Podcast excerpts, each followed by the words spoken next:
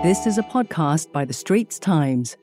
Hi, I'm Hairianto Diman. Welcome to The Straits Times, the big story podcast where we analyze key issues with our journalists and guest experts. The Straits Times has released a 352 page book marking the first two years of Singapore's fight against COVID 19. In this Together, Singapore's COVID 19 story is divided into two parts saving lives and saving livelihoods. Our journalists spoke to more than 300 people, including Prime Minister Lee Hsien Loong, President Halimah Yacob, cabinet ministers, frontline workers, volunteers, foreign workers, and survivors. Now, you'll read about stories of suffering and resilience, and of miscalculation and foresight. One of the 13 chapters features 24 people who saved the life of one woman, Madam Tan, who caught COVID 19. Joining me now are ST's executive editor Sumiko Tan, who edited the book, and health correspondent Timothy Goh, who wrote several segments in the book. Sumiko, start us off first. Uh, how did the idea to write a COVID 19 book come about, and what makes this book different from other COVID 19 accounts? Hi, Hairianto. Well, there were actually two reasons, uh, two main reasons we did the book. The first one was um, in the early days of COVID, I was overseeing the coverage in the newsroom. So I, I attended quite a few um, of those briefings by MCI, by MOH, and I could see how stressed out all these public servants were. And I also oversaw some specials we did on frontliners, for example, and I did some stories myself. And I interviewed, I remember contact tracers and I remember the sort of stress they were uh, going through. So one of the reasons we decided to do the book was as a tribute to the frontliners. And this kind of leads on to the second reason. I was thinking to myself, um, as journalists, you know, what can we do to help in this pandemic effort? And I thought what we do best, which is to chronicle news events, could be put together into a book so that we would put on record this very pivotal moment in um, our history for future generations. Uh, you also asked um, how different the book is from uh, other books on COVID. I think um, the main one is that it's told through uh, a journalistic lens. So um, everything is very um, factual. It's been fact checked a gazillion times. Uh, it's also written by uh, expert specialists from the newsroom. So we have people like Salma Khalid who wrote a chapter on hospitals, we have Audrey Tan who wrote a chapter on the science behind the virus. Yeah, so I think that, that makes it a bit special. On that, uh, Timothy, you contributed a fair bit to this project as well. What's the hardest part of writing the book? Thanks, Hairianto. I mean, quite honestly, I think one of the hardest parts was trying to keep up with all the constant changes, you know, because a book is rather static.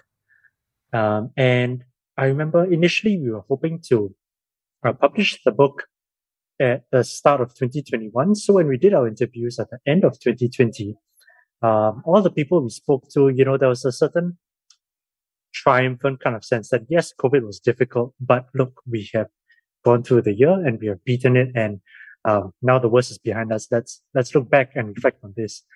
Uh, unfortunately, as we all know, uh, things worsened a lot in 2021. As a result, every time there was a change in policy or case numbers spiked, we had to adjust our stories uh, accordingly. And so that meant rewriting entire stories, coming up with new stories, trying to crunch down old ones, getting rid of you know, things that were no longer relevant.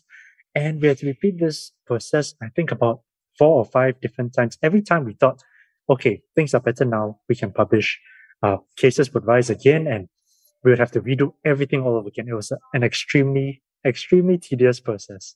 And Tim, what is it like to have worked on so many COVID 19 stories over the past two years, involving many segments in society? Well, it's it's kind of surreal actually. I I actually remember the first time, you know, in the first few weeks of the pandemic when we all thought that this was going to be like SARS and it was going to be over in a couple of months. And, you know, back then we thought the impact would be mostly limited to maybe tourists and the healthcare sector. But as things went on and on and on, we realized that really this is a virus that hit every single person from every walk of life. You know, no matter if you're a, minister, a migrant worker, a hawker, some rich tycoon, everyone is affected in some way. Now, obviously, through speaking to many different groups of people, we also realized that there are some inequalities uh, that were brought up by the pandemic.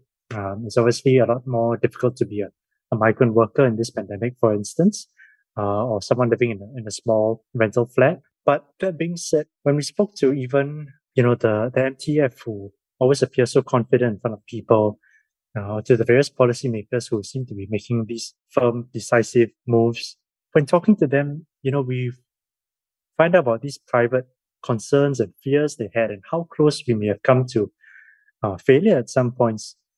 Uh, and you see the tiredness on everybody's faces. You realize that really, at the end of it, we are all just human beings trying to get through these unprecedented times together.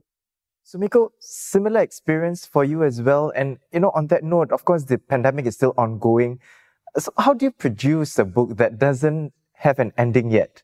Yeah, like, you know what Tim said, uh, one of the biggest challenges was how the pandemic kept on going and we couldn't stop the book at, we couldn't find a, a good window to uh, put the book out. Uh, in the end, we decided that we had to put it out. We thought that two years uh, looking back on the first two years would be a good uh, milestone. So we had to cut, cut off somewhere. So we decided to cut off um, around November. And I remember when we were uh, putting the sort of finishing touches to the book, uh, Omicron started. And then we were thinking like, oh dear, you know, uh, do we have to stop work again? But we decided to write it such that um, Omicron, Omicron could play out both ways. You know, either it was serious or not serious and then we, we wrap the book up. And Sumiko, just to round out our, our discussion today, can we expect uh, perhaps a sequel?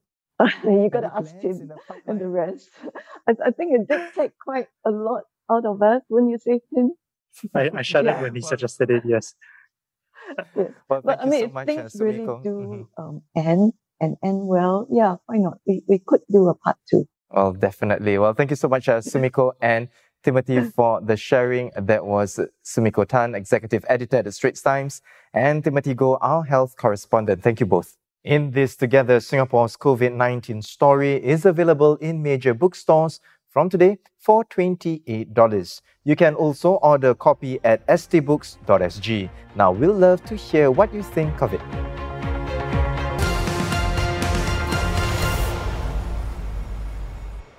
That was a podcast by The Straits Times. Send your feedback to podcast at sph.com.sg.